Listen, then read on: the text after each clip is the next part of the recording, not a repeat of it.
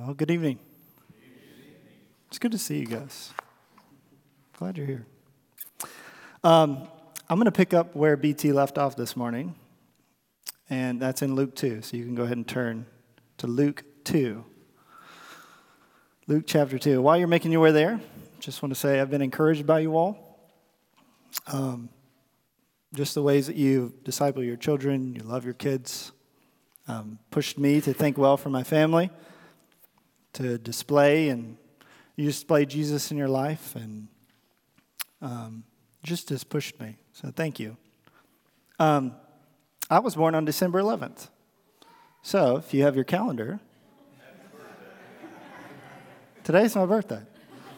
What a great privilege. But listen, this, this is not about my birthday, okay? Many of you have given me sent really kind birthday wishes, but tonight we're going to look at another birth, a better birth than mine. Uh, somebody who gave us all who believe in Jesus a new birth. So, Luke chapter 2, starting in verse 1, reads In those days, a decree went out from Caesar Augustus that all the world should be registered. This was the first registration when Quirinius was governor of Syria. And all went to be registered, each to his own town. And Joseph also went up from Galilee, from the town of Nazareth to Judea, to the city of David, which is called Bethlehem, because he was of the house and lineage of David, to be registered with Mary, his betrothed, who was with child. And while they were there, the time came for her to give birth. And she gave birth to her firstborn son, and wrapped him in swaddling cloths, and laid him in a manger because there was no place for them in the inn. And in the same region, there were shepherds out in the field, keeping watch over their flock by night. And an angel of the Lord appeared to them, and the glory of the Lord shone around them, and they were filled with great fear.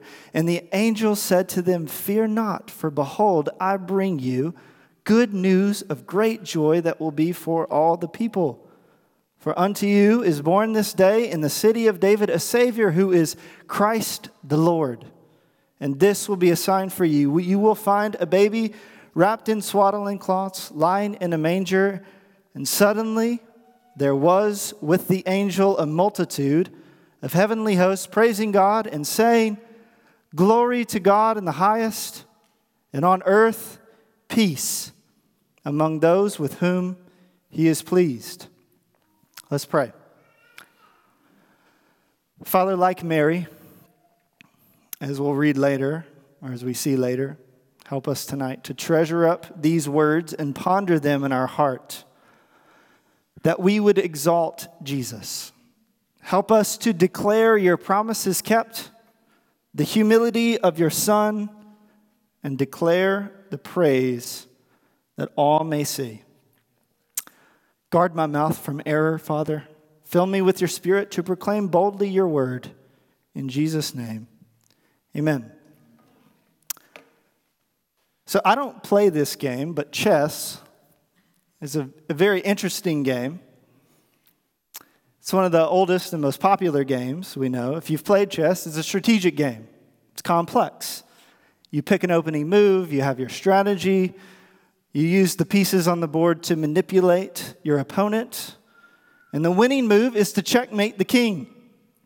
There's a method, a concentration, and it's mostly in probabilities, right? So it's amazing. You can see someone anticipate the move of their opponent. But our text tonight isn't about probabilities, it's about promises. The promises of a God to humble himself. And our response in that humility is to declare praise. So I want you to see tonight and declare three things about our God. We declare his promise, his humility, and that leads to our praise.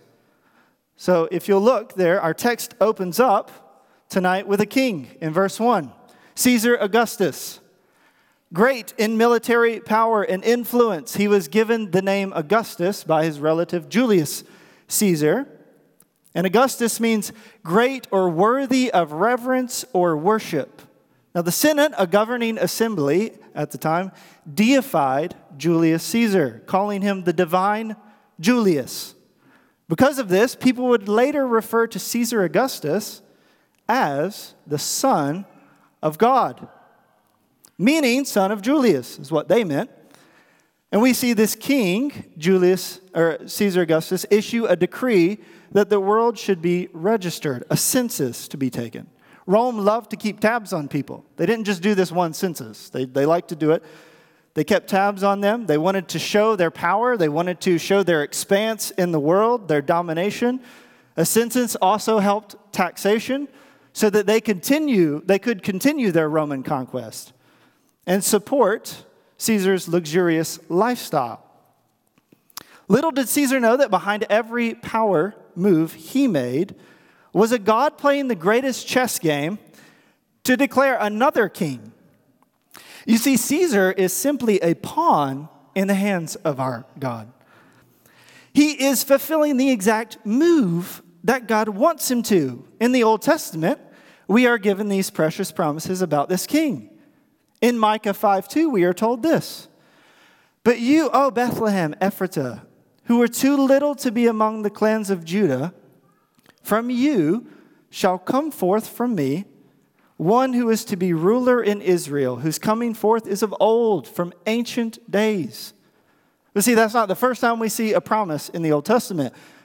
In Genesis 3:15, we're told an offspring would come and crush the head of a serpent. In Isaiah 7:14, we are told, Therefore the Lord himself will give you a sign. Behold, the virgin shall conceive and bear a son, and shall call his name Emmanuel.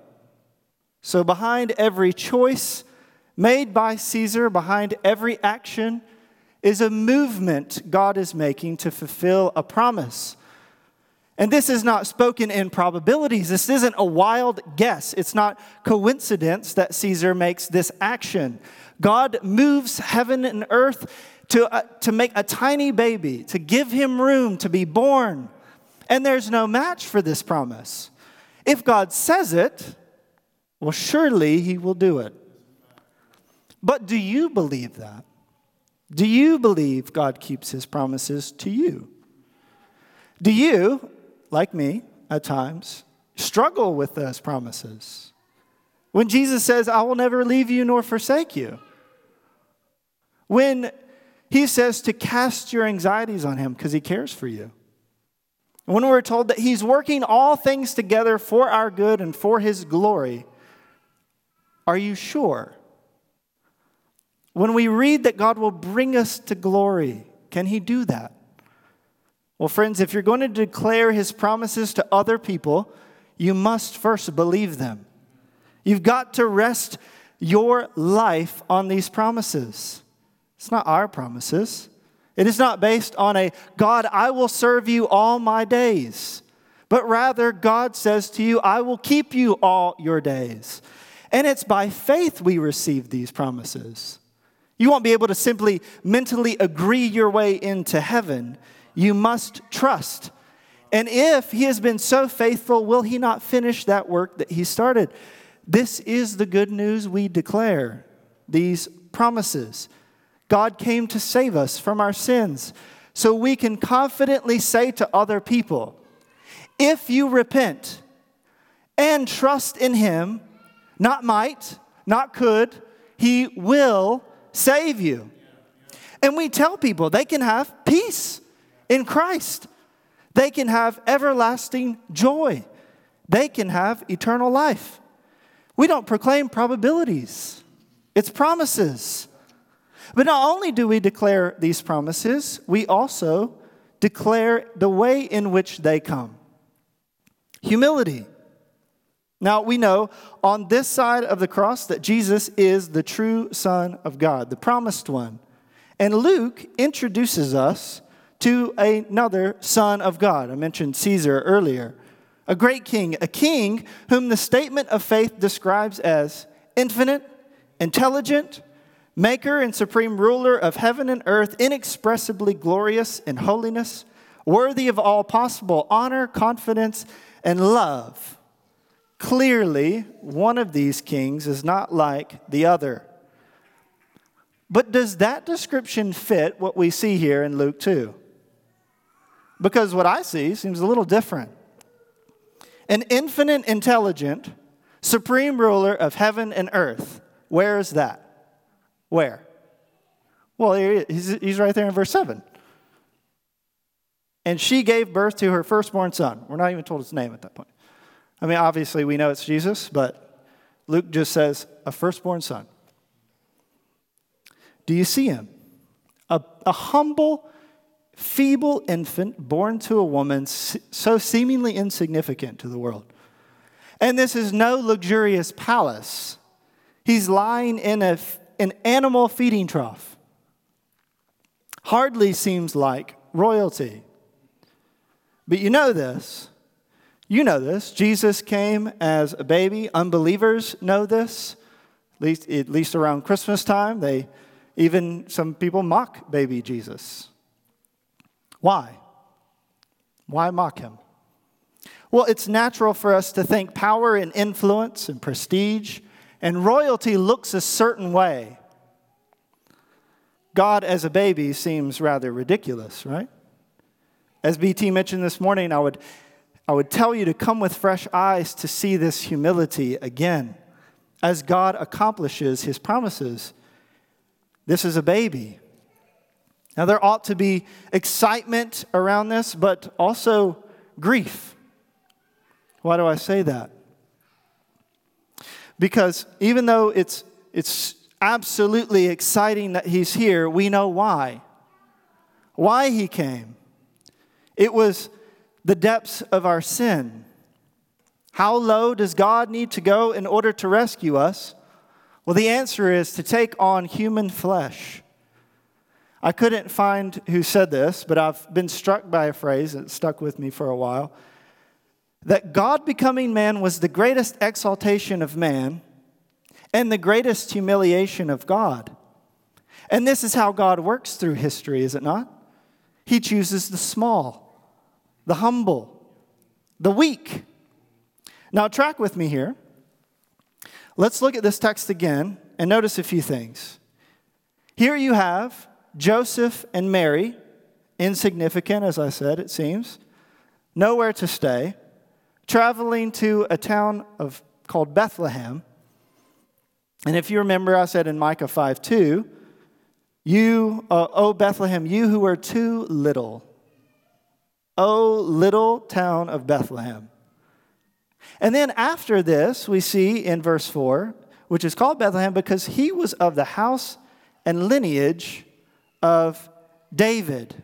Now, what significance does David have here in this day? Wasn't David a mighty king? Did he not um, rise up Israel and, and display this power? And that he was even exalted in Israel as a mighty king, a king who we are told the Savior would come through. But David did not start that way, did he? He was not born royalty. Before David was a king, he was a shepherd. Hmm. And you see that in verse 8. That in the same region there were shepherds out in the field. In verse 8, it's the shepherds who get a message about a king. I mean, it's interesting because the shepherds only show up here, and their purposes is to receive a message. They go to see if it's true. And then in verse 20, it's kind of comical. The shepherds returned, glorifying and praising God for all they had heard and seen as it had been told them. They just go home, praising God. They don't shop again. Where are they? That's it. But surely there's a reason. You know, what are you doing, God? These little men of low status in society, some say that they were even despised by the elite and the powerful. And that's exactly who God chooses to carry his message through. This is God's pattern. In the Old Testament, 1 Samuel 16 11, God tells Samuel about a future king at Jesse's house. And in verse 11, Samuel says, Are all your sons here? And Jesse says, There remains yet the youngest, but behold, he is keeping sheep. God took a lowly shepherd boy, David, to make him a king. But here in Luke 2, we have God taking shepherds to meet the king. And this shouldn't be strange to you. God uses humble means. Now, the greatest of all humility is seen in the form of our Savior wrapped in flesh. Why does God do this? Why not take the mighty and the powerful in the world? Why not deliver this message to Caesar? Well, our pride is too great. And our pride, in our pride, God is a threat because we're glory thieves. Pride says, Look what I did, look what I can do.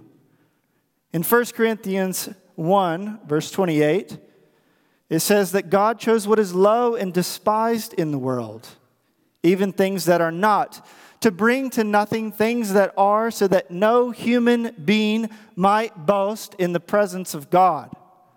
None. There is only room for one praise, and that is to Jesus. We do not declare Jesus to others to show our greatness. We don't claim a message of arrogance.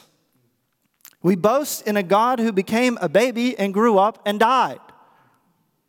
We can't expect the world to marvel at such a message unless they are humbled to see their own brokenness and sin. And we must tell them. We declare a message of a humble king, a baby wrapped in cloths, lying in a manger, seen by lowly shepherds. That's the message we have. But before you think too little of this baby, let us remember that God is the ultimate chess player.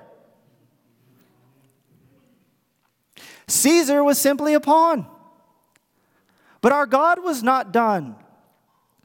Jesus, coming as a baby, was not the lowest he would go. There was one last move to make. This baby, as the angels declare in Luke 2:14, would bring peace on earth, peace between God and man. And the angels seem confident in their message. They knew that God would accomplish his purpose for this baby to be born because this baby had a mission. The angels were so confident. Look at what they do. They tell these shepherds what's going to happen, what they will find. And in verse 13 and 14, particularly 14, you, there's this host that just breaks out into praise. Glory to God in the highest, and on earth, peace among those with whom he is pleased.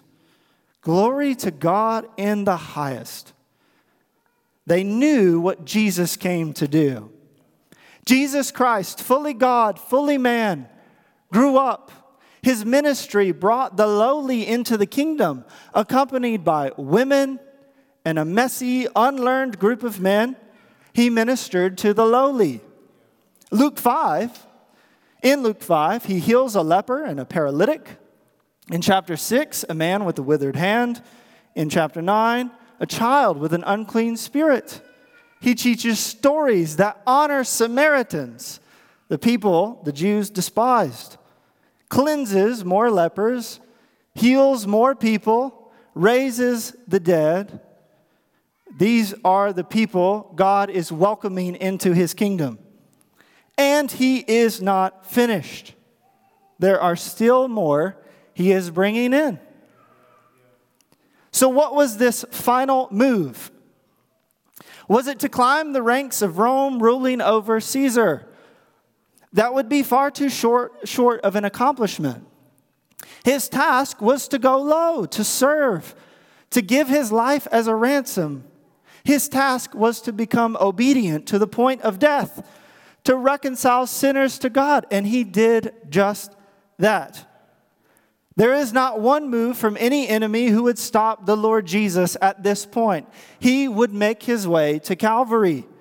And as he made his way to the cross and stretched his hands, he hung his head and he cried out, It is finished.